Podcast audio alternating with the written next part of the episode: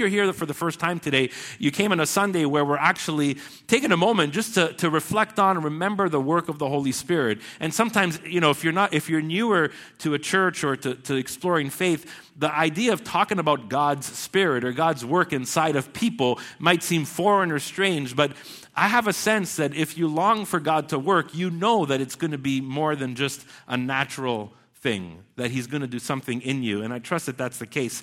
And um, so today's Pentecost Sunday, and I want to start with this story. When we, you know, we live just not far from here, and there's this big maple tree on our lawn. And if you sit on our on our lawn for a little bit or drive by and look at the maple tree, you'll notice that the maple tree has like it kind of it turns as it goes up.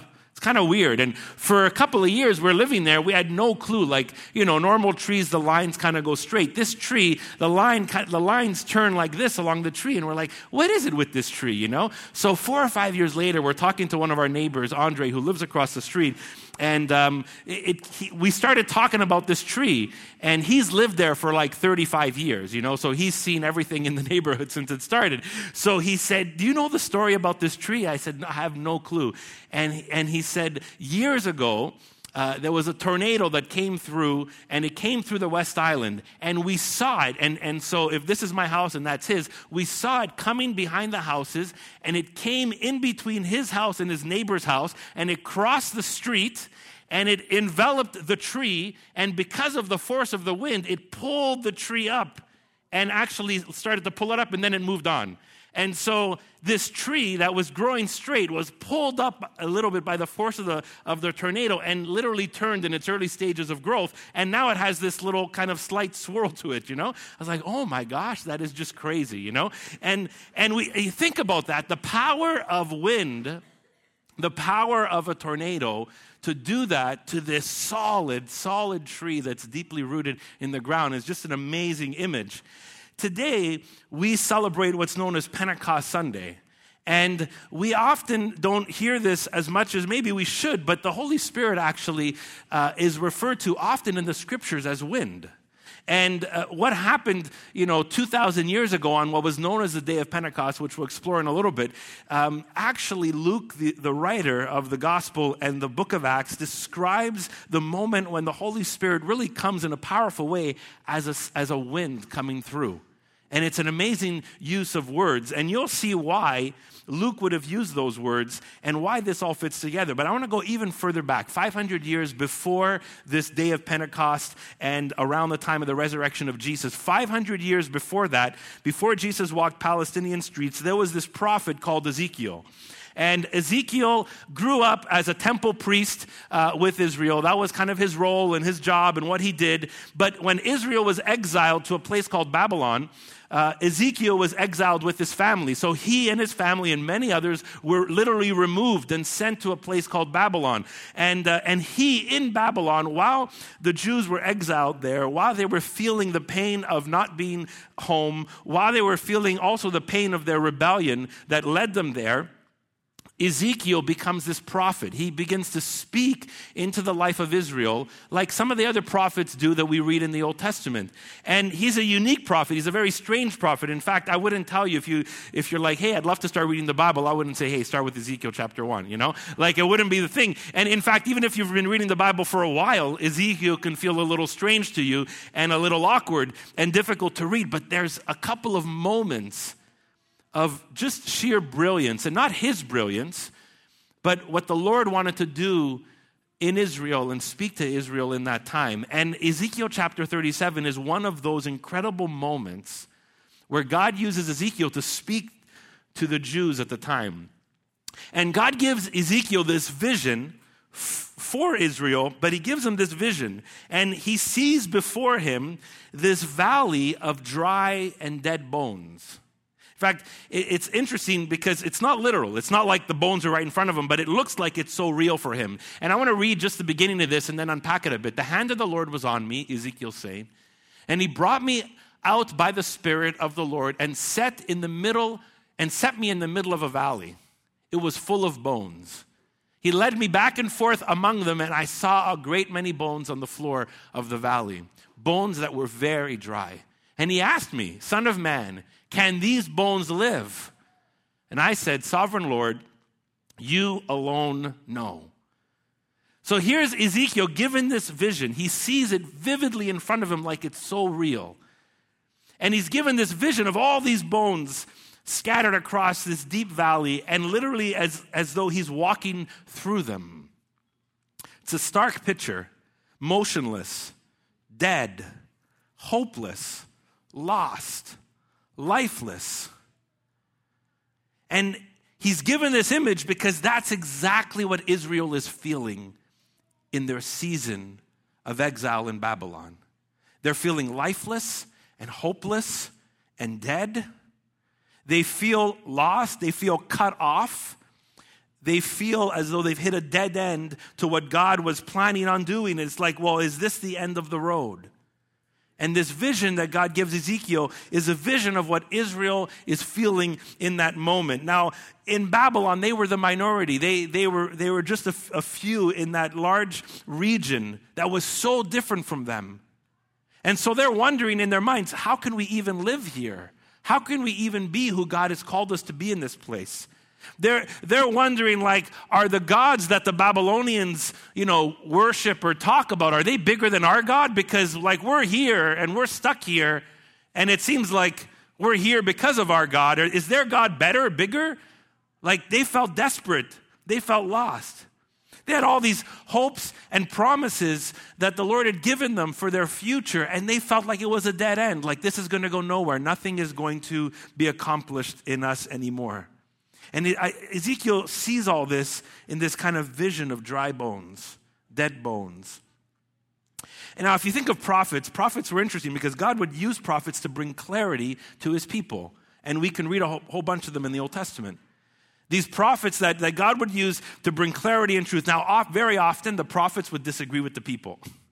Very often, the message, very often the message that the prophet would bring was in contrast to the people, because often the people were kind of doing what they wanted, what they thought was right, uh, but they were detouring. They were going off of God's plan, off of God's purposes. Maybe they were acting unjustly. Maybe they were minimalizing the poor. Maybe they were living immorally. We're not. It's all different situations in the Old Testament. But one thing was for sure: God often used these prophets to say something to the people that the people disagreed with that the people had to stop and listen and say, oh, maybe we're going the wrong way. Oh, my gosh, why have we been treating the poor this way? Oh, why have we been living like this? And so the prophet would often bring this kind of message. Ezekiel was also disagreeing with them, but he was disagreeing with their hopelessness. He wasn't disagreeing with the, where they were, he was disagreeing with how they felt. They felt hopeless, they felt lost, they felt dead, and in some way they were in exile for that reason. And Ezekiel brings a message that is in disagreement with how they feel. Verse 4, he says this in verse 4. He says, Then he said to me, God says to Ezekiel, prophesy to these bones. Okay, first of all, it's only a, a vision. and then God says, prophesy to the bones. You're like, God, there's not, I, I know I'm seeing this, but you want me to like speak to these bones? God says, prophesy to these bones and say to them, I love this, dry bones, hear the word of the Lord. This is what the sovereign Lord says to these bones I will make breath enter you, and you will come to life. I will attach tendons to you and make flesh come upon you and cover you with skin. I will put breath in you and you will come to life. And then you will know that I am the Lord. I mean, this could be a scene out of The Lord of the Rings, right? Like it, you can just see it all kind of coming together, you know, speak to the bones, you know? And so, so, and then suddenly, suddenly, and it's not up there, just listen, suddenly this noises start to be, start to happen. Like there's noise and there's a rattling that takes place and bones begin to come together in, in this vision and they start connecting and tendons start connecting these bones together and flesh starts filling in the gaps and skin begins to cover it. These bones are slowly coming alive, but they're still lifeless. They're still breathless. They still have no breath in them. In verse 9, God tells Ezekiel to do this. He says, Prophesy to the breath. Prophesy, Son of Man, and say to it, This is what the sovereign Lord says. And such a powerful, epic line Come, breath from the four winds and breathe into these slain that they may live. And in that moment, as Ezekiel sees this vision before him, these bones that have come together literally to become bodies now are filled with life. And they stand up, Ezekiel says, almost like an army. It's like God is, is saying through Ezekiel to Israel, I am not done with you yet. I am not done with you yet. You feel dead. You feel dry. You feel hopeless. You feel lifeless. But I am not done with you yet. And his God's promises to both use Israel and even go beyond Israel to, to, to, for the nations of the world to know him and for the restoration in God's plans and purposes to come to life, God is not over yet. It's not over yet. And this vision becomes a message to Israel in the time and something even beyond that. Now, what's so cool is that in this, these short verses, like 14 verses, the word breath or spirit or wind is used 10 times. And it's, it's the word in Hebrew that's it's kind of cool. It's called ruach, like R U A C H, ruach. I know you won't use it to, you know, Tuesday at work when you go back, but, but it's, it's, it's a word there in, in Hebrew. And you can translate it like four different ways. It can be breath, wind, spirit, life. But it's the Hebrew word that, that comes up often in Scripture. In fact, right from the beginning of the, of the Old Testament, Genesis chapter 1, it says that God's Spirit, God's Ruach, God's breath, is hovering over the waters. In Genesis chapter 2, verse 7, when the story of creation, when, when Adam is literally created from dust, it says God's ruach, God's breath, same word, is breathed into Adam and gives life. And this word gets tracked through the Psalms and the prophets, ruach. And sometimes it's spirit, and sometimes it's breath, and sometimes it's wind, and sometimes it's life. And it's as though God, in this moment with Ezekiel, using this word again as, as we read it in Ezekiel 37, is giving life. He's breathing life where there's no life. He's bringing hope, breathing hope where it feels hopeless. He's breathing new growth where everything is dead. Where everything is dead. Now, like most of my neighbors are complaining about like the dead patches of grass, they're praying that God would breathe life into their grass this season. Uh, anyways, that's a bad metaphor. Sorry. Um, let's let's let's kind of move on. But here's the thing: Have you ever? Has anybody ever like stopped breathing in front of you? Some people have had that where it's like, oh my goodness, what are we going to do? Either someone uh, stops breathing or drown, is drowning or something like that. And there's normally two ways to resuscitate a person. If you kind of see me just lying here and I stop breathing, you would do one of two things. You'd maybe grab one of the electrical cords, split it in two, and kind of jab it in my chest and try and wake me up, right? That's like one way of, of kind of making me come back to life. The other way is if somebody knows CPR, they would come on top of me and start, you know, pushing my chest and giving me CPR. So what would they do? They'd breathe life into me and breathe life back out of me so I could start breathing. Those are kind of two major ways that we would resuscitate a person who stops breathing or potentially dies in front of us. I was doing some research and realized that, and this is unobvious, you're like, well, you don't even have to research this, but you're gonna, there's death without breath, right? Simple, right? There's death without breath. There's death without breath. If someone is drowning or lacks oxygen, I read this, and this study said specifically about the human body, and you can read it on the screen, that the body can resist many forms of trauma lack of nourishment, harsh, condi- harsh conditions, crashes, etc. But without the ability to breathe, the body is effectively dead within minutes. Within minutes, maximum 20.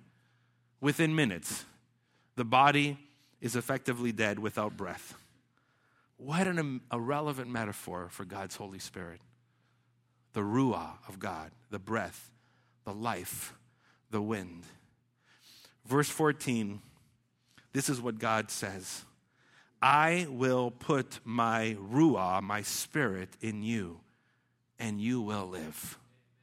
I will put my spirit, my breath, my life in you, and you will live you will live. What a beautiful way to describe what God wants to do in the human heart and the human life and in our world and in you and me.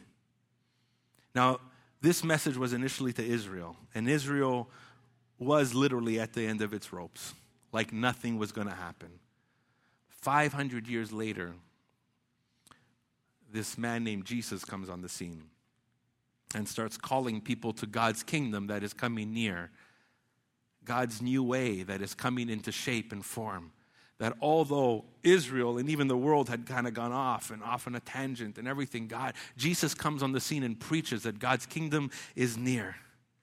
And 500 years later, after Jesus teaches and preaches and he dies a death on a cross and resurrects from the grave, in that time period, in the same couple of months, the wind of God blows again. And it's called Pentecost. The wind of God blows again. It's called Pentecost. Now, it was interesting because it happened on a day called Pentecost that was pretty traditional for the Jews. Every year, the Jews celebrated what was known as Pentecost. It was tied to Passover. Passover was a moment in Israel's history where God rescued them from Egypt out of slavery and they moved towards a new life. And the, the day that they're rescued, they celebrate what's called Passover. And Israel would celebrate Passover every year. 50 days after the first Passover, the people of Israel with Moses find themselves on Mount Sinai and God gives them the law. And so, out of slavery, 50 days later, God gives them the law, this new life, this new way to live, this new shape and framework that will shape them as the people God had wanted them to be. And so 50 days later, they find themselves receiving the law. God was doing something new, but here's the amazing thing 500 years after Ezekiel has that vision, God was reviving what was lost, was speaking life into death. And it would be more intimate and more powerful and more personal than the law ever could be. In fact, Ezekiel also said, along with Jeremiah, speaking God's word, I will give you a new heart. Not a heart of stone, but a heart of flesh. And I will put my law, literally write it on your hearts. My spirit, my breath will do that, Jesus says. And here's the scene in Acts chapter 2, verse 1 to 4, when the day of Pentecost came, that celebration, that celebration they celebrated every year, 50 days after Passover. They were all together. This is, these are the disciples. Now, not 12, but about 120 of them. And this is just, again, 50 days after Jesus died and rose from the grave. They were all together in one place. And suddenly, a sound like the blowing of a violent wind came from heaven and filled the whole house where they were sitting. They saw what seemed to be tongues of fire that separated and came to rest on each of them. All of them were filled with the Holy Spirit and began to speak in other tongues as the Spirit enabled them. Here's these 120 disciples. Jesus previously, before he ascended into heaven, says, You go to Jerusalem and wait, wait, wait for my Holy Spirit to come. I promised you that, that God will send his Spirit as I leave and ascend into heaven. You wait. And then in that moment, it's like the blowing breath of God comes over them. And did you catch that? Something like a wind comes. Jesus promised this would happen. He tells them to wait. And in that moment, God's Spirit comes and fills them. It's, it's amazing because from that day, it's like God's Spirit explodes on the scene like never ever before. They thought it was all over. They thought, how long are we going to wait? They thought, like, okay, like, can we really do this, Jesus? You know, you've they're thinking Jesus told us we're going to be his witnesses, we're going to be his disciples, we're going to make disciples. Can we do this? How long are we going to wait for what you promised us? And God explodes by his spirit onto the sea. Now, this is on that day, that day of Pentecost, that yearly festival, well, that was like common, you know? Like, I don't know about you, like, I go to the Jazz Fest every year. I just kind of know what to expect. I love it, right? It's just every year I go to St. Urbain and St. Catherine and de Maisonneuve and I either park or take the metro. I hang out, I watch shows. I know what's going to happen every year. And it's just, you know, you're crammed in with a bunch of people, you're listening to great music. I like it. But I know what's going to happen. And the Jews knew what was going to happen every day of Pentecost. 180,000 people cram into Jerusalem from other regions, and they just celebrate the day of Pentecost like they celebrate it every other year. It was part of their tradition. It was part of what they did. It was part of who they were as a people. But this year, something was different. This year, something was different. This year, the Holy Spirit comes in. We hear about the wind and the noise and 120 of Jesus' followers in an upper duplex in Jerusalem. And people notice that there's something that looks like tongues of fire on their heads. But that's not the biggest part. They begin proclaiming and talking and proclaiming, like literally where people can hear them out the window. And of these 180,000 that congregated on top of the regular residents of Jerusalem, many of them spoke different languages from their regions. And they start to hear these people in this upper duplex in Jerusalem, they start to hear their own language. They start to hear them proclaiming God's goodness and God's grace and God's plans and God's love for them in their own language. And they're like, how is this possible that like they're looking at each other and like, hey, you're from over there and you're from over there and you're from over there. But we hear all of our languages spoken to us about what God is up to. This never happened on the day of Pentecost. I mean, we just come, bring our family, and we leave. This is different. And they're like, what is happening? There was an uproar, Luke tells us, in the city because of what was going on. And then Peter the apostle takes the stage, and Peter, who denied Jesus three times, and Peter, who seemed like he was going to fumble after Jesus, you know, leaves the scene, he takes the stage, not literally, but begins to speak to people and begins to preach this message. And he starts to tell them what had happened and the Jesus who died and the people who were involved in that. He doesn't sugarcoat the message, he doesn't leave out the raw details. He tells them what happened and who was partly responsible and how this happened. And the people, it says, Luke tells us the people are torn inside. They're, it says, he uses these words, they're cut to the heart. Somehow in that moment, they know they must respond to this message. And so, this wind of the Spirit that comes into that apartment in Jerusalem also begins to work among these people, and they're cut to the heart. And they ask Peter, What must we do to respond to what you're saying? Peter says, Repent and believe. 3,000 people begin to put their faith in the Jesus whom their leaders sent to the cross 50 days before. Their leaders were part of the plot that got Jesus killed, and 50 days later, these same people, part of the Jews, are putting their faith in the Jesus whom their leader sent to the cross 50 days earlier. And they come to believe in him. And they get baptized. They immerse them, themselves in this new way that God is calling them to. And the church is launched. Isn't that amazing? The church is launched. God had brought life through the law on Mount Sinai, but on that day, God brought life through the Holy Spirit. Right? God had formed Israel to reach the nations, but they never fulfilled that vocation. But on that day, the day of Pentecost, God launches to the nations all these languages, who He is and what He's about. And He launches the church to Jerusalem and Judea and Samaria and to the ends of the world. They're going to go out, and they have gone out. And Ezekiel's vision finds fulfillment. These dry bones come to life. Isn't that amazing? These dry bones come to life. This, the, God's kingdom comes near, and, the, and God's spirit, his wind, his breath fills them. So, just a couple of things as we wrap this up. First of all, Jesus and the Holy Spirit fulfill Ezekiel 17, uh, 20, uh, 37. I mean, this vision of death and prophesying to these bones and to the breath and seeing this in, you know, this vision before him, how would this happen? Here's Jesus coming, dying, resurrecting, sending his Holy Spirit. It, it fulfills Ezekiel 37. His promise, Jesus' promise from John 14 and John 16, where he tells his disciples, I will send my spirit. I'm going to send another one like me. I'm going to send another one just like me. He will continue what I have started in you. And he said, He will fill you. He will teach you. He will, he will teach all people. He will teach people about me. Because the Holy Spirit always points us back to Jesus. If somebody tells you the Holy Spirit is pointing you to some other thing, no, the Holy Spirit always points us back to Jesus. Jesus told us that. And in this incredible moment through the death and resurrection of Jesus, and 50 days later, the day of Pentecost, the Spirit coming, it fulfills Ezekiel 37. God wasn't done yet, God wasn't finished yet. And that leads us to this other thought for you and me God is still not done with you or me. You might feel dead, you might feel hopeless, You might feel lost. You might look around you and say, you know, is there a solution to this?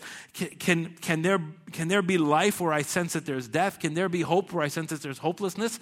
And this beautiful image, this stark, both like, like epic vision, but beautiful vision from Ezekiel 37 and the fulfilled promise of God's Spirit tells us God is not done speaking life into death. God is not done speaking hope into hopelessness. God is not done speaking growth into stagnation. God wants to breathe life. Please listen to this if this is what you specifically need today. God wants to breathe life into anyone who puts their faith in Jesus. Anyone who puts their faith in Christ. God says, My life will flow through you. In fact, God wants that for everybody. But He promises us that when we believe in Christ, it's like floods of living water. Another image of the Holy Spirit will flow through us. So, are, are you at a dead end, maybe for something in your life? Are you feeling hopeless or maybe lifeless? And Pentecost tells us God longs to give you life where you feel it's lifeless. God longs to give you life. Now, I want to just tell you something. And especially if you know you can you google and say like what does the holy spirit do let me tell you the holy spirit um, don't presume what the Holy Spirit can do, and don't just listen to people that say the Holy Spirit only does this or only does that. I love the image of wind. Wind is unpredictable, right? And sometimes you're sitting in your backyard and there's a warm wind and you feel it on your arm and you're like, that's such a comforting wind, right? You felt that? And then if you have a gazebo like I have and the wind comes and it rips it off your deck, you're like, oh my gosh, what the heck? You're like, how did that just happen, right? I saw that move. Or when my neighbor saw the, the maple tree move, right? And so sometimes the Holy Spirit comes in like a warm breath and comforts and nurtures and encourages. And sometimes it feels like a wild wind that moves and rattles because we need that in that moment. And sometimes you need comfort and sometimes you need the rattling. And don't presume or assume or force the Holy Spirit to be one thing or another in your life in that season. The Holy Spirit needs to rattle us, let Him rattle us. If the Holy Spirit knows we need to be comforted, let Him comfort us. And don't presume it for other people as well. Like, I love the idea of fuel, right? If I had a can of fuel here, I can do two things with it to show you how it works. I can put it in my car and it's going to last me like 600 kilometers, slowly burning the fuel to sustain my trip. Or I can take a match, light it, and we'll all blow up, right? And so fuel can work in those two ways. Sometimes it feels like this burst, and sometimes it's a slow sustenance. And so don't force the Spirit to be what you want. Let Him do in you what you really need. And if God wants to shake you up like a burst, let Him do it. And if God wants to sustain you slowly over the course of a season, He can do that by His Holy Spirit. Isn't that amazing? N.T. Wright says this, it's on the screen. Let him or he, I, put he, I don't like, I never like calling the Holy Spirit an it, but I know he's speaking in context. Letting he sweeping, sweep through your life, your heart, your imagination, your power of speech and transformation, and transform you from a listless or lifeless believer to someone whose heart is on fire with the love of God. Man, let's let the Holy Spirit sweep through our life and our heart, transform our lives. And here's this last little short piece. You can speak life into people. I don't mean you're the Holy Spirit, because you're not, and I'm not. Trust me, I'm not. Don't trust me like you trust the Holy Spirit, okay? I will fail you over and over again. But you can speak life into death. Isn't it amazing? Ezekiel spoke God's word. God told Ezekiel, say, prophesy to the bones, prophesy to the breath. But it was God's word that Ezekiel used, and that changed things. And Jesus, Jesus, the message of Jesus through Peter that day in the day of Pentecost, it was God's word, it was God's message, it was the life and teachings, the death and resurrection of Jesus that impacted those people. The Holy Spirit can use us to speak life into the people around us to speak life and truth into the people around us. And here's the beautiful promise Jesus said, When the Spirit comes, you will be my witnesses. That means God's going to use you and me. Isn't that great? I'm going to ask the team to come up so we can close just with a, um, an, a, a, just a couple of minutes of affirmation. But a couple of years ago, several years ago, my wife and I and our family went to New Brunswick, and um, someone gave us, uh, not gave us, but for a really great um, f- small fee, we were able to stay at a small little uh, cottage, like a 50 year old cottage on a lake in, uh, in New Brunswick. And the owners lived on site in kind of their nice house and stuff. We were staying there. And so the owner, his name was Paul, super nice guy. He had a boat. He had two boats. He had a motorboat and he had a sailboat.